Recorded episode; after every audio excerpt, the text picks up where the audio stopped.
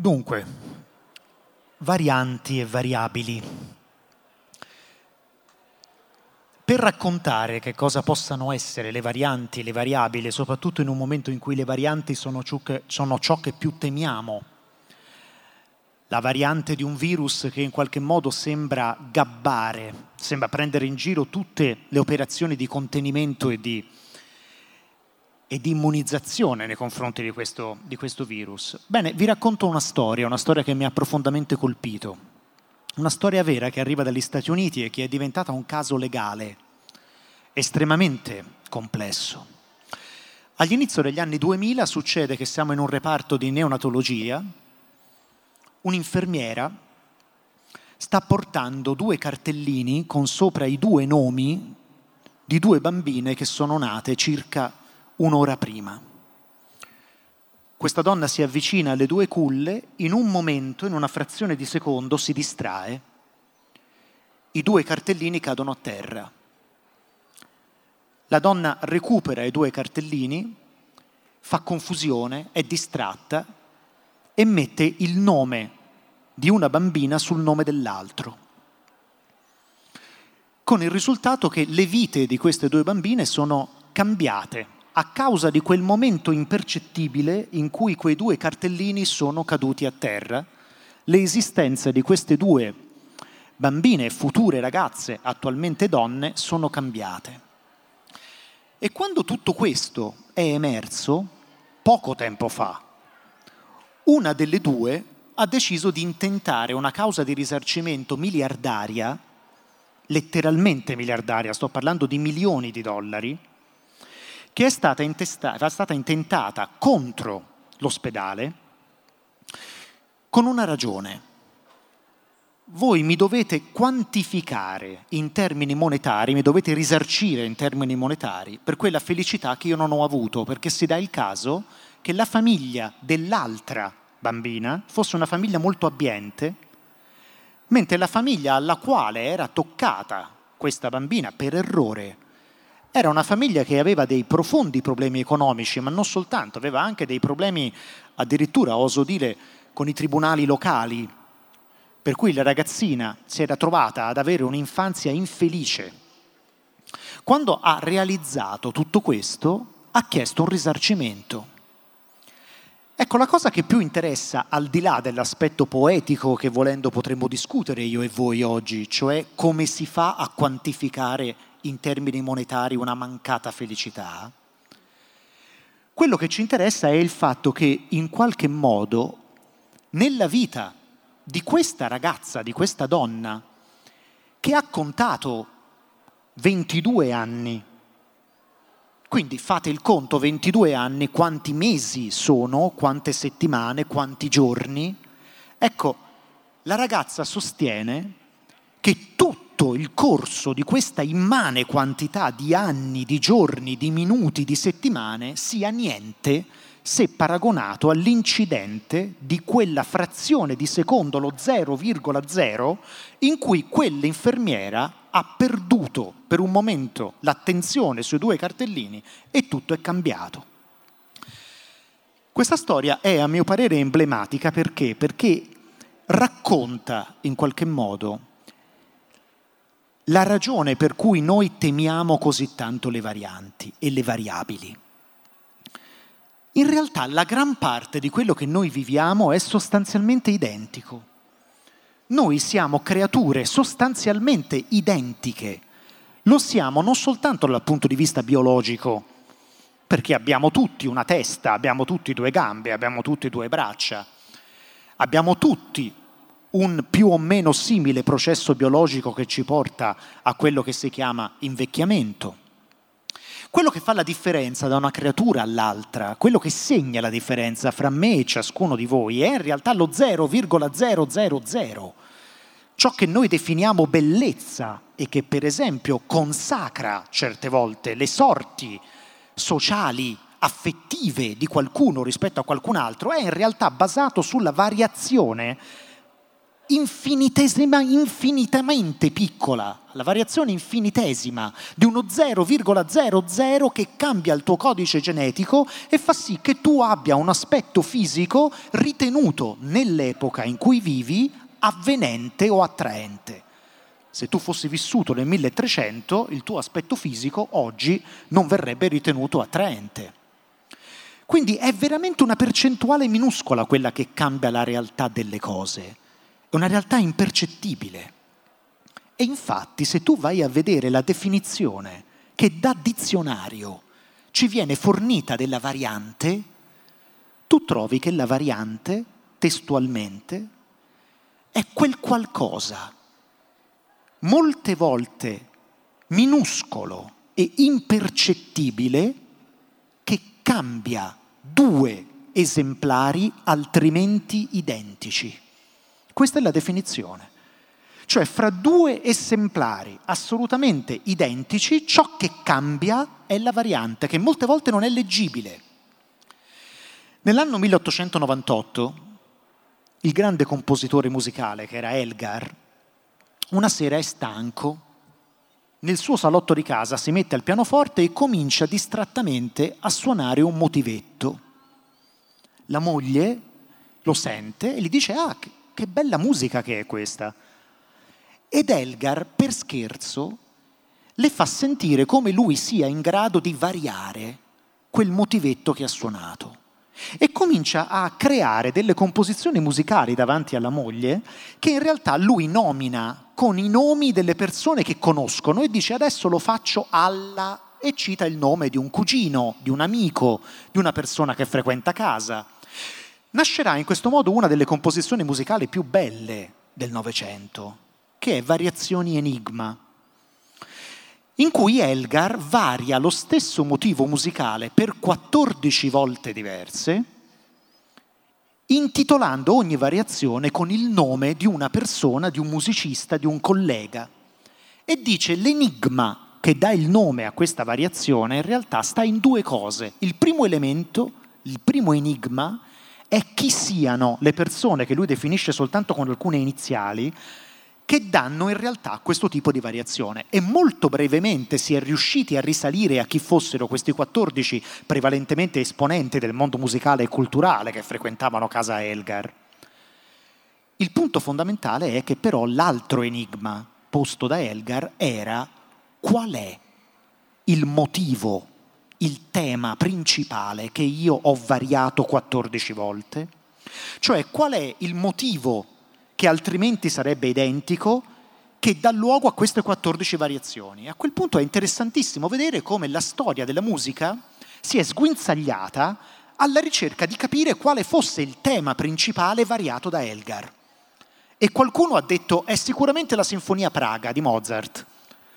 Qualcun altro ha detto, ma no, non è la Sinfonia Praga di Mozart, io presento tutte le ragioni precise, musicalmente provate, per cui questo in realtà non è la Sinfonia Praga di Mozart, lui sta variando l'inno, l'inno, l'inno nazionale, God Save the Queen.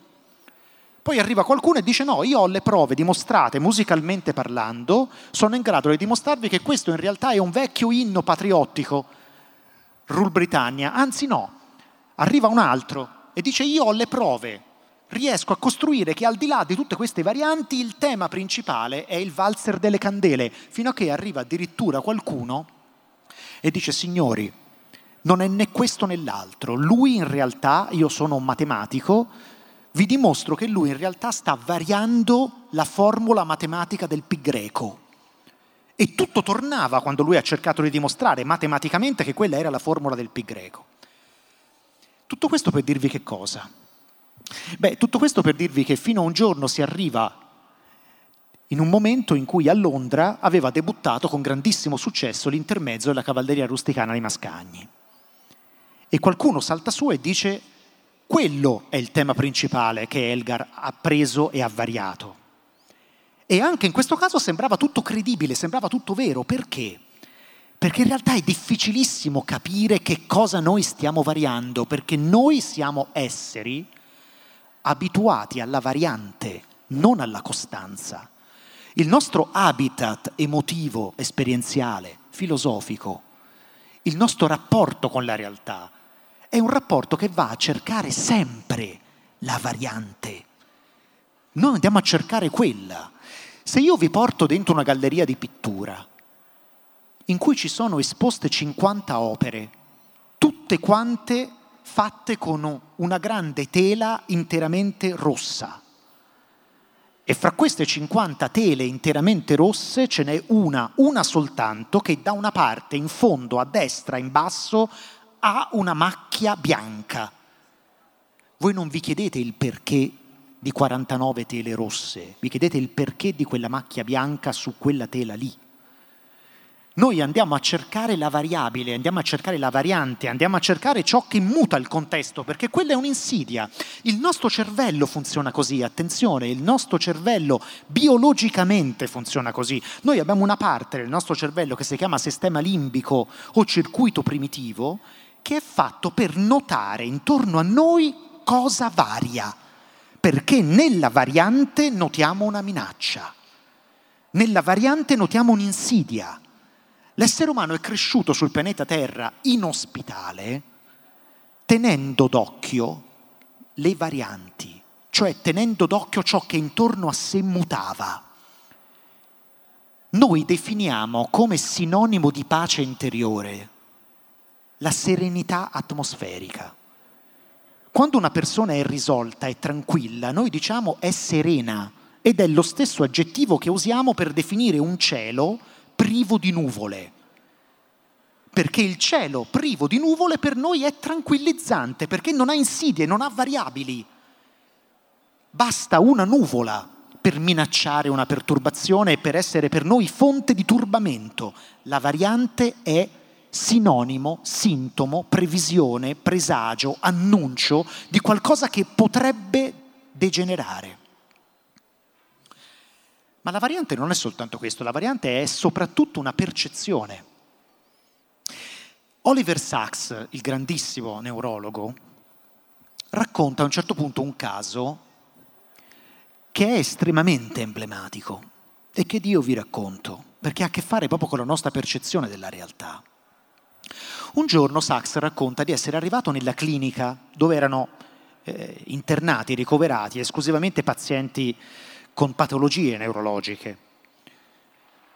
Sachs entra in ospedale, come fa tutti i giorni, e racconta che a un certo punto, mentre va a mettere il camice, viene incuriosito dal fatto che nella sala, nella sala dove c'era la televisione che si trovava al primo piano, tutti i degenti stanno ridendo a crepapelle.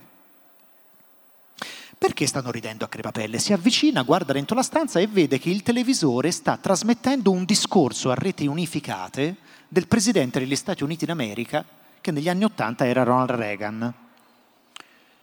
Il dottor Sachs nota che tutti questi pazienti ridono, ma ridono divertitissimi, proprio una comicità incontenibile davanti allo spettacolo di Reagan che parla a reti unificate. Va bene, Sachs non dà particolare peso all'episodio, lascia il primo piano e sale al piano di sopra.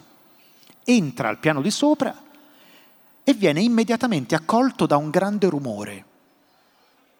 Non fa tempo a entrare che coglie immediatamente che i degenti del piano superiore, dove è appena entrato, sono anche loro davanti al televisore dove viene trasmesso lo stesso identico discorso di Ronald Reagan. Ma questa volta i degenti non stanno ridendo come quelli del piano inferiore, ma inveiscono, gridano, tirano addirittura degli oggetti contro il televisore. E a quel punto Sachs capisce. Capisce che queste due reazioni erano perfettamente comprensibili, erano logiche, erano clinicamente spiegate. Perché? Perché sì, va bene, il discorso del presidente era lo stesso, ma al piano di sotto erano internati i pazienti afasici. E gli afasici sono coloro che davanti a un discorso non percepiscono niente di quello che per noi è il fondamentale meccanismo nesso fra significante e significato, cioè non capiscono le parole, ma vedono soltanto, percepiscono soltanto ciò che sta intorno alle parole. Cioè un paziente afasico di ciò che io sto dicendo in questo momento non capisce assolutamente niente di ciò che dico, ma percepisce fortemente, solo in modo esclusivo, la mia mimica, il modo in cui mi muovo, il modo in cui mi atteggio, il fatto che prossemicamente io sia seduto qua anziché là e dà un significato potentissimo a tutto questo.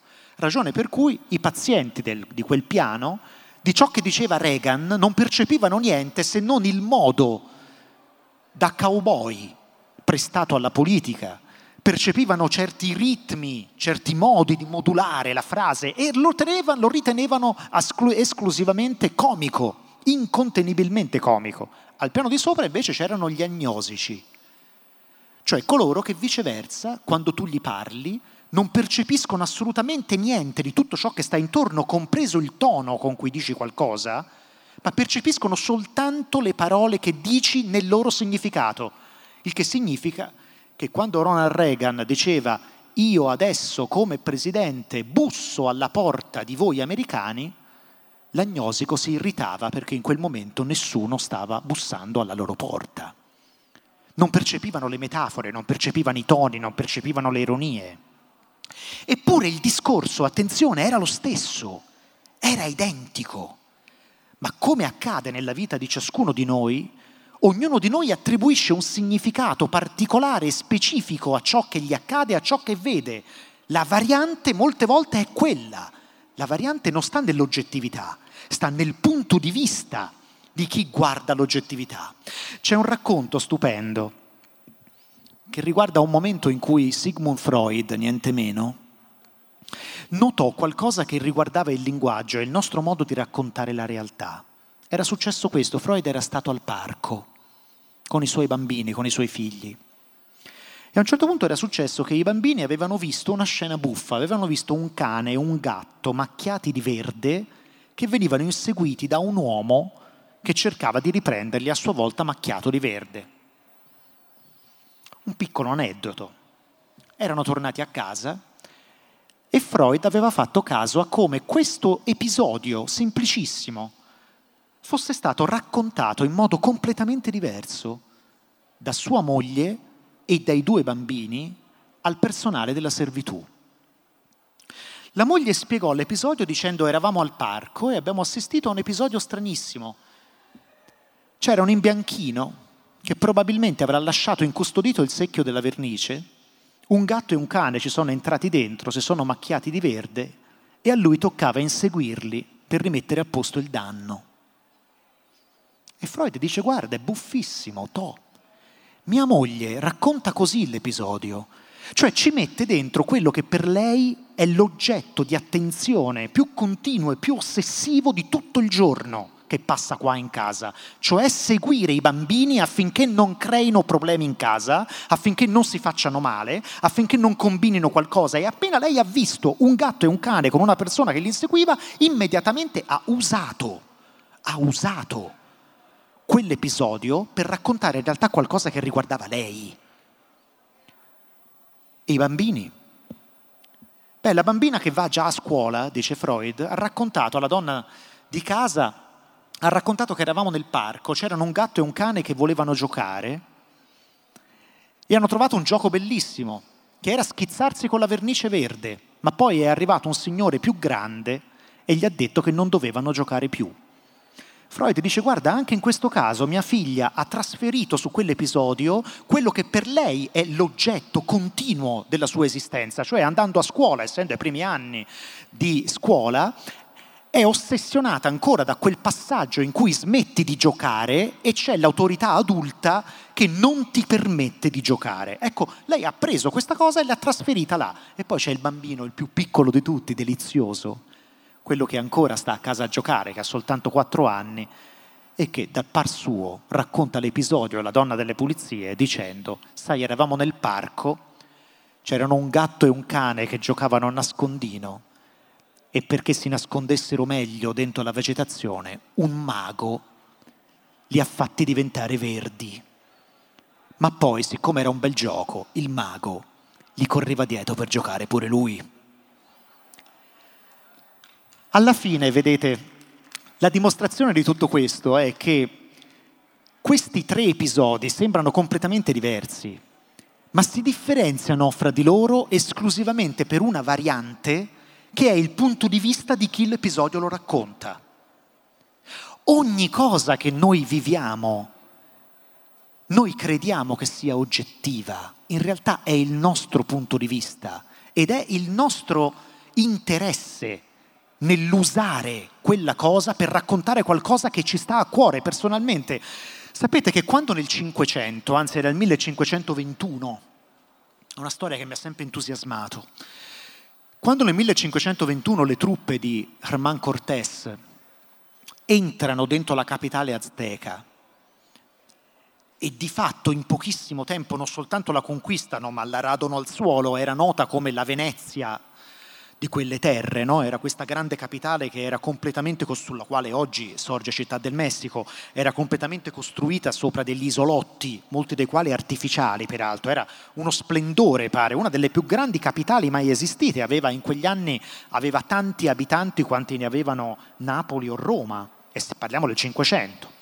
Bene, quando Cortés entra e riesce a conquistare, l'imperatore degli Aztechi era un ragazzo, un ragazzo giovane, erede di Montezuma, il quale tenta di opporre una resistenza agli spagnoli, ai conquistatori, non ce la fa, viene vinto, viene fatto prigioniero, Cortés lo fa prigioniero, appena viene fatto prigioniero questo ragazzo, imperatore azteco, gli dice mi avete fatto prigioniero, uccidetemi. E Cortés dice no, non ti uccido perché mi puoi essere utile, e infatti dopo alcuni giorni, quando comunicano a Cortés che non si riesce a trovare il grande leggendario tesoro che si diceva avrebbe fatto la ricchezza di tutti quanti gli spagnoli, loro vanno a prendere questo imperatore e gli dicono tu adesso ci dici dove, sono, dove è il denaro, dove sono i gioielli, dove è l'oro. Lui non risponde. E allora davanti a tutti i suoi sudditi loro lo prendono, gli spagnoli, e lo costringono a stare dentro, con i piedi, dentro l'olio bollente, con il risultato che lui riesce a sopravvivere a questo dolore atroce, lo fanno uscire da questo olio e la mattina dopo, all'alba, ormai deperito, torturato, sfigurato, lo espongono morto, giustiziato, davanti a tutti coloro per i quali fino a poco tempo prima era l'imperatore. Perché vi ho raccontato questo e perché ve lo racconto dopo l'episodio di Freud sulla variante che cambia il racconto? Beh, per una ragione molto semplice. Perché per tantissimi anni, se non per secoli, l'iconografia con cui i messicani hanno rappresentato Cristo crocifisso è un'iconografia identica a quella di quell'imperatore lì. Loro usavano la religione cattolica portata dagli spagnoli è rappresentata nell'iconografia più estrema, che è quella della croce, per raccontare in realtà qualcosa che era principalmente loro, ed era la morte, l'umiliazione, il flagello di quell'uomo che erano le loro radici, la loro storia, umiliata, distrutta, fatta fuori dai conquistatori spagnoli. È la stessa cosa che racconta Freud. La variante stava in realtà in che cosa? Stava in realtà nell'uso che ognuno di loro faceva di quel crocifisso. E a proposito di crocifissi e a proposito di storia dell'arte, la storia dell'arte ci racconta la variante in un modo straordinario e bellissimo, che non possiamo non trattare qua stasera parlando di varianti. La storia dell'arte cattolica, cristiana, fondamentalmente racconta alcuni episodi che sono cristallizzati, sono fermi sono precisi. L'annunciazione, la pietà, la crocifissione. Ma tutto questo che è bloccato in teoria, perché la storia della, dell'annuncio, come la si trova raccontata nei Vangeli, è una storia semplicissima. C'è una ragazza di nome Maria, riceve la visita dell'arcangelo che le viene a portare una lieta novella. Questa è la storia, è semplicissima ma ognuno l'ha interpretata e raccontata con delle varianti che fanno la ricchezza della storia dell'arte e che certe volte cambiano in modo incredibile le cose. Io chiedo adesso a loro di farci vedere un attimo l'annunciazione di Simone Martini, per favore. L'annunciazione di Simone Martini nella quale voi vedrete l'impianto classico c'è Maria che quasi si schernisce impaurita davanti all'arcangelo che, come vedete, ed è un topos che ricorre nell'annunciazione, l'arcangelo è in ginocchio davanti a Maria. È più piccolo l'arcangelo rispetto a lei, perché Maria è un'autorità morale molto più grande di lui e quindi l'arcangelo, come vedete, si inginocchia davanti a Maria. Bene, il soggetto rimane lo stesso, ma viene variato, viene variato nella storia dell'arte in modo incredibile. L'annunciazione di Leonardo da Vinci, in cui lui si inventa addirittura un lavoro per Maria, fino ad arrivare addirittura a un ribaltamento. Chiedo di far vedere l'annunciazione del Caravaggio, capolavoro magnifico, nel quale le cose vengono completamente ribaltate e adesso, nell'annunciazione del Caravaggio, Maria è in ginocchio davanti all'arcangelo. E addirittura l'arcangelo viene rappresentato come una figura che incombe, una figura orribile quasi, una figura che incute spavento. È uscita la luce, è entrata l'ombra, ma è sempre l'annunciazione. E chissà che cosa ha voluto raccontare Caravaggio, così come gli aztechi erano presenti all'interno dei crocefissi messicani. Chissà che cosa ha voluto raccontare con questo tipo di ribaltamento. Andiamo a vedere le pietà. Eh, anche la pietà fa parte della storia dell'arte in un modo, in un modo bellissimo. E adesso vi chiedo di farci vedere, se è possibile, la pietà, proprio siamo agli inizi, la pietà di Giotto agli Scrovegni, in cui vedete proprio la funzione di base, dove c'è il Cristo sofferente e intorno le figure, fra cui Maria che lo consolano. Anche questo soggetto viene variato tantissime volte a seconda di chi lo racconta. Per cui arriva Michelangelo Bonarroti, per dirne il primo che mi viene in mente, e come sapete fa questa cosa che per noi oggi è normale vedendo la pietà, ma allora era rivoluzionaria. Michelangelo Bonarroti rappresenta Maria come una bambina, come una bambina e ti colpisce proprio il rapporto di questa bambina con un dolore immenso come l'uccisione del figlio. Oppure addirittura si può perfino prendere questa, questa cosa, ripeto, che è la costante, cioè il racconto della pietà, e variarla addirittura cambiandone completamente la prospettiva, come ha fatto il Mantegna, ed è l'ultima nostra immagine, il Mantegna che addirittura ci rappresenta Cristo visto dai piedi con i fori dei chiodi e la, la nostra pietà questa volta è proiettata tutta sullo sfondo. Il soggetto è sempre quello, però cambia, cambia la variante, cambia chi quel soggetto lo racconta. Vedete, le varianti sono punti di vista sotto questo punto di vista, lo sono assolutamente, le varianti sono punti di vista e certe volte nascono, nascono per un obiettivo pratico. Beh, noi siamo cresciuti tutti quanti con le fiabe e le fiabe sono per noi qualcosa di cristallizzato, qualcosa di bloccato, qualcosa di fermo. In realtà non è così. La storia delle fiabe è una storia incredibile perché alcune fiabe hanno una storia millenaria che noi non conosciamo e che molte volte, anzi permettetemi di dire, umiliamo nell'idea che la, la fiaba sia soltanto il cartoon che magari nel Novecento, nel dopoguerra, è stato tratto da una fiaba, ma ci sono delle fiabe che hanno una storia antichissima e che è una storia di varianti, di varianti. 2600 anni fa, per dirne una. 2600 anni fa, molto prima dei Grimm di Sharper Roll, 2600 anni fa, in Egitto, c'è un uomo che ha un gruppo di ancelle. Fra queste ancelle ce n'è una di origine tracia, quindi è bianca di pelle, mentre tutte le altre ancelle sono egiziane, autoctone, quindi sono di colore. Le ancelle di colore, che sono tante, razzismo all'incontrario, coprono di angherie e di insulti l'unica ancella bianca che è lei, che si chiama di nome Rodopì. Lo sappiamo questo da Esopo, che pare avesse condiviso alcuni anni di vita insieme a Rodopì e ne racconta la storia. Esopo racconta che Rodopie era tristissima perché veniva insultata da queste altre ancelle, finché un giorno l'imperatore Amosi II, il faraone Amosi II, decide di dare una grande festa a Melfi, una festa che servirà per trovare colei che lui sposerà.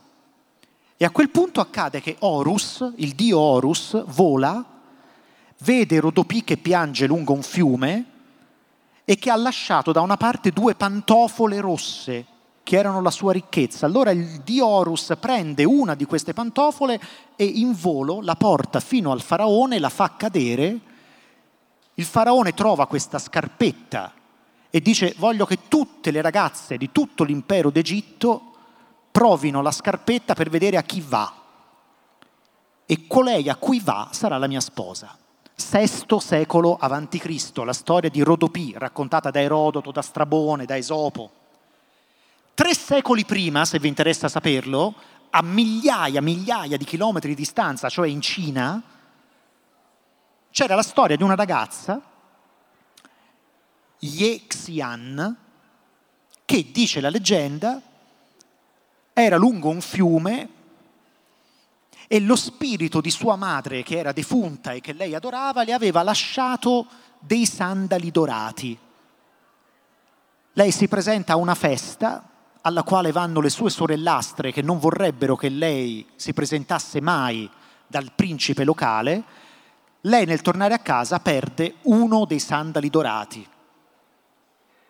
E il principe di turno prende questo sandalo dorato e fa provare a tutte le donne di tutto il regno il sandalo per vedere a chi va.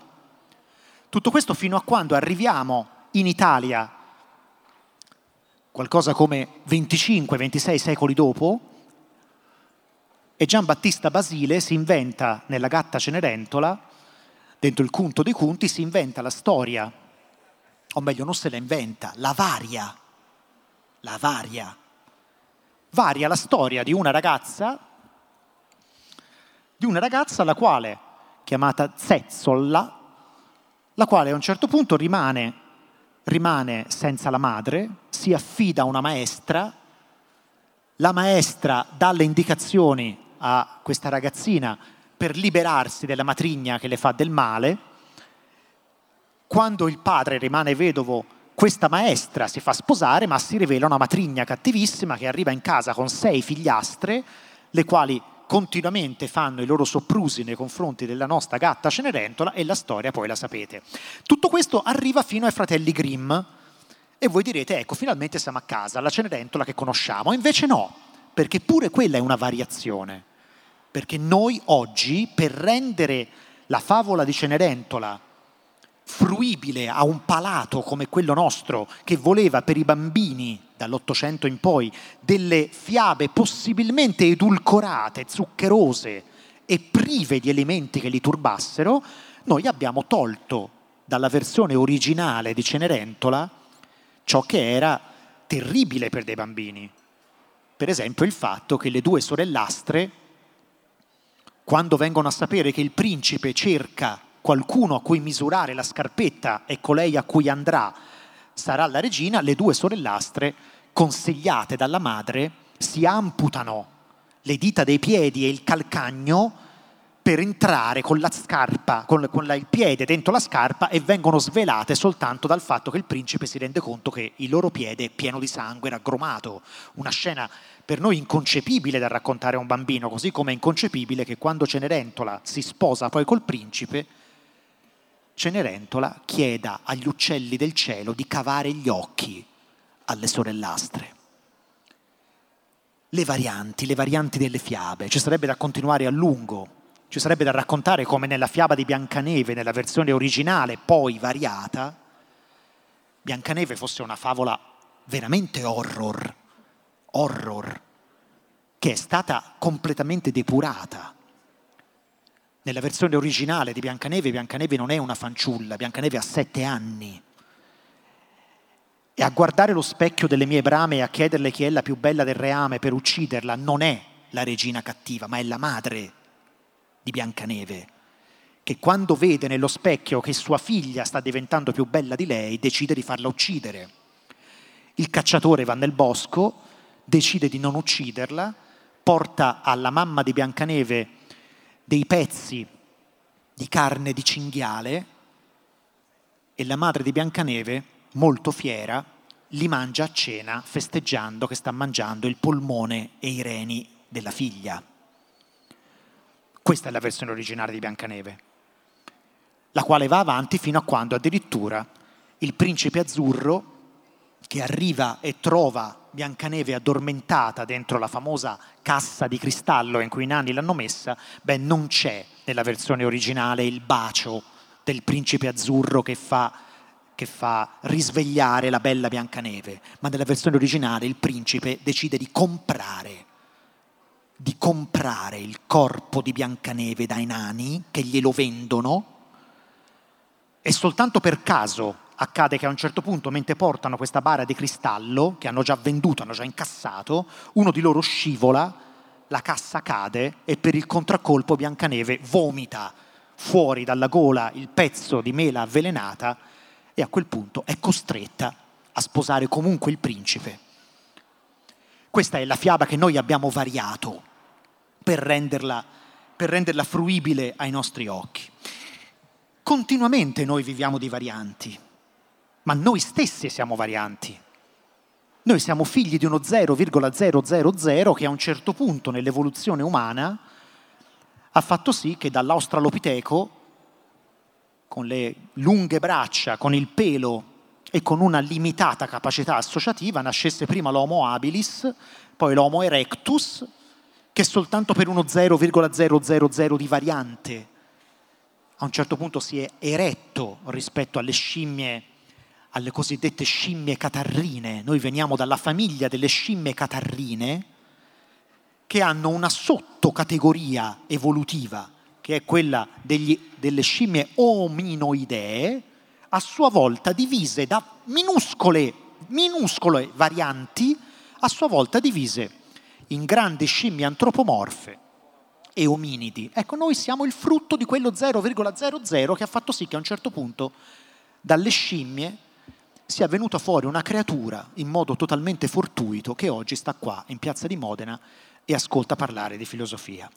Ma io nel concludere questa mia riflessione sulle, questa mia riflessione sulle, sulle varianti, io vi vorrei dire che c'è qualcosa a cui tengo particolarmente e che secondo me qua al Festival della Filosofia di questa edizione, io sono alla quinta volta che vengo qua, non può mancare. Una delle pagine fondanti e fondative della nostra letteratura, che è la Divina Commedia, contiene proprio ciò di cui noi abbiamo parlato, ma lo contiene proprio in modo espresso, chiaro, nitido. Dante, uomo finito, uomo irrisolto, l'uomo che si perde dentro una selva e che vede l'insidia di tre bestie che rappresentano la superbia, la lussuria, l'avidità e che accetta la proposta salvifica di un'entità che per lui è la bellezza, la creazione, la poesia, che gli dice guarda, trarrotti di qui per loco eterno, ove udirai le disperate strida degli antichi spiriti dolenti che alla seconda morte ciascun grida. E vedrai coloro che sono contenti nel fuoco, poiché sperano di venire quando che sia alle future, alle, alle beate genti. Quindi lui gli prospetta un viaggio che dice tu per arrivare a pulirti, a depurarti, devi prima conoscere la perdizione, devi vedere, devi vedere con i tuoi occhi a che cosa si riduce l'essere umano.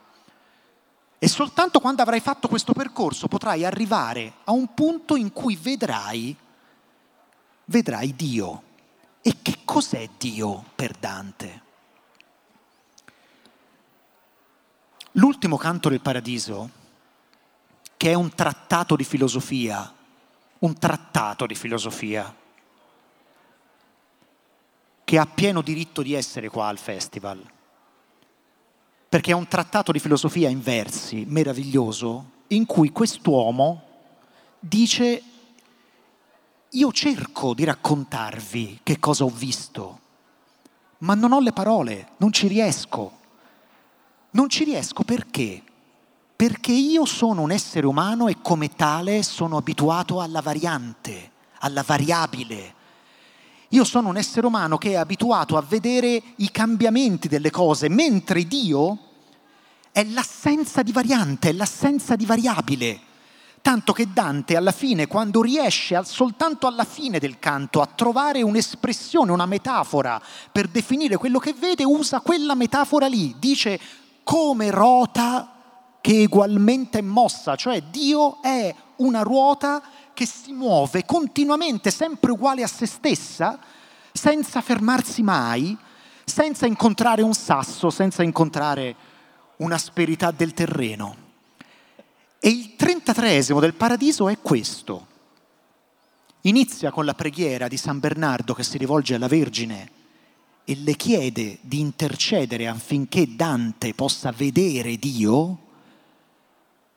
E quando ha finito questa preghiera, Dante inizia questi meravigliosi tentativi come qualcuno che cerca di spiccare il volo e non ce la fa.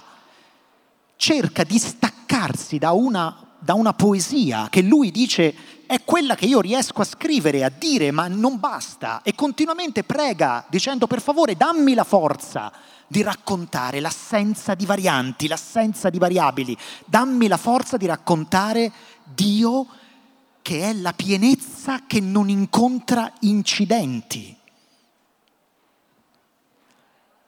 E allora io credo che visto che siamo qua, accanto a un grande luogo di fede, e visto che questo è l'anno di Dante, il miglior modo forse di, di concludere questa mia cosa sulle, questa mia chiacchierata sulle varianti è proprio far parlare Dante. Far parlare Dante in questo grande inno che lui scrive appunto sulla,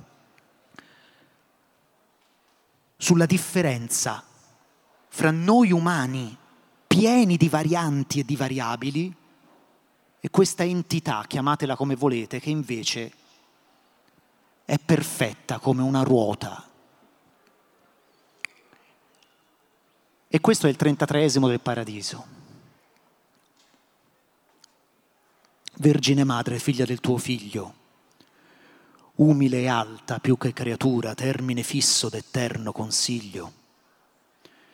Tu sei colei che l'umana natura nobilitasti, sì che il suo fattore non disdegnò di farsi sua fattura. Nel ventre tuo si raccese l'amore, per lo cui caldo nell'eterna pace così è germinato questo fiore. Qui sei a noi meridiana face di caritate giuso intramortale sei di speranza fontana, vivace, donna. Sei tanto grande, tanto vali, che qual vuol grazia e a te non ricorre, sua disianza vuol volar sanzali. La tua benignità non pur soccorre a chi domanda, ma molte fiate liberamente al dimandar precorre. In te misericordia, in te pietate, in te magnificenza, in te s'aduna quantunque in creatura è di bontate. Or questi, che dall'infima lacuna dell'universo infino a qui ha vedute le vite spiritali ad una ad una, supplica te per grazia di virtute tanto, che possa con gli occhi levarsi più in alto verso l'ultima salute ed io, che mai per mio veder non arsi più che io fo per lo suo, tutti i miei preghi ti porgo e priego non siano scarsi, perché tu ogni nube gli disleghi di sua mortalità coi prieghi tuoi, sicché il sommo piacer gli si dispieghi. Ancor ti prego, Regina, che puoi ciò che tu vuoli, che conservi sani dopo tanto veder gli affetti suoi. Vinca tua guardia ai movimenti umani. Vedi, Beatrice, con quanti beati per i miei preghi ti chiudon le mani. Gli occhi da Dio diletti e venerati fissi nell'oratorne dimostraro quanto i devoti preghi le son grati. Indi all'eterno lume s'addrizzaro, nel qual non si dee creder che s'invii per creatura l'occhio tanto chiaro, ed io, che fine di tutti i desii appropinquava, sì com'io dovea, l'ardor del desiderio in me finì. Bernardo m'accennava e sorridea, perch'io guardassi Suso, ma io era già per me stesso tal qual ei volea, che mia vista venendo sincera, e più e più entrava nell'alto raggio della luce che da sé è vera. Da qui innanzi il mio veder fumaggio che il parlar mostra, che tal vista cede, cede la memoria a tanto oltraggio. Qual è colui che sognando vede che dopo il sogno la passione impressa rimane e altro alla mente non riede, cotal sonio che quasi tutta cessa mia visione e ancor mi distilla nel core il dolce che nacque da essa. Così la neve al sol si disigilla, così al vento nelle foglie levi si perdea la sentenza di Sibilla. O somma luce, che tanto ti levi da concetti mortali. Alla mia mente ripresta un poco di quel che parevi e fa la lingua mia tanto possente che una favilla sol della tua gloria possa lasciare alle future genti, che per tornare alquanto a mia memoria e per suonare un poco in questi versi, più si conceperà di tua vittoria. Io credo per l'acume ch'io soffersi del vivo lume, ch'io sarei smarrito se gli occhi miei da lui fossero aversi. E mi ricorda ch'io fui più ardito per questo a sostener, tanto ch'io giunsi l'aspetto mio col valore infinito. Oh abbondante grazia un Dio presunzi, ficcarlo viso nella luce eterna tanto che la veduta vi consunzi. Nel suo profondo io vidi che si interna, legato con amore in un volume, ciò che per l'universo si squaderna, sostanze, accidenti e lor costume, quasi conflati insieme per tal modo che ciò che io dico è un semplice lume, la forma universal di questo nodo, credo che io vidi perché più di largo dicendo questo mi sento chi godo. Un punto solo m'è maggior letargo che 25 secoli all'ampresa che fennettuna a mirar l'ombra d'argo. Così la mente mia, tutta sospesa, mirava, fissa, immobile ed attenta e sempre di mirar faceasi accesa. A quella luce cotal si diventa che volgersi da lei per altro aspetto è impossibile che mai si consenta, però che il bien che del volere obietto tutto s'accoglie in lei e for di quella è defettivo ciò che è lì perfetto. O mai sarà più corta mia favella pura quel che io ricordo che d'un fante che bagni ancor la lingua alla mammella. Non perché più che un semplice sembiante fosse nel vivo lume che io mirava, che tale è sempre qual sera davante, ma per la vista che s'avvalorava in me guardando una sola parvenza, mutando mio a me si travagliava nella profonda e rara sussistenza dell'alto lume, parvermi tre giri di tre colori e d'una contenenza, e l'un dall'altro come iri da iri parea riflesso e il terzo parea fuoco che quinci e quindi ugualmente si spiri. Ai quanto è corto il dire come fioco al mio concetto e questo a quel che io vidi è tanto che non basta a dicer poco. O somma luce che sola in te sidi sola t'intendi ed a te intelletta intendente te ami e arridi quella circolazione che si concetta parea in te come lume riflesso dagli occhi miei alquanto circospetta dentro da sé del suo colore stesso mi parve pinta della nostra effigie perché il mio viso in lei tutto era messo.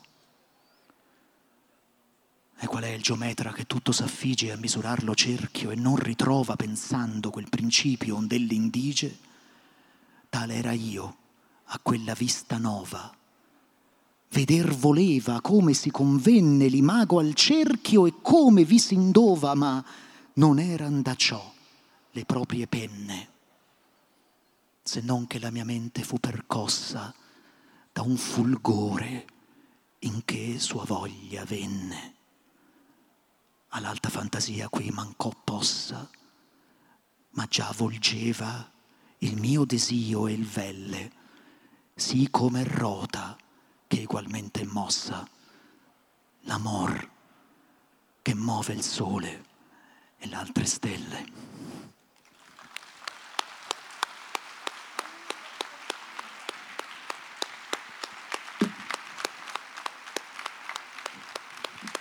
Grazie.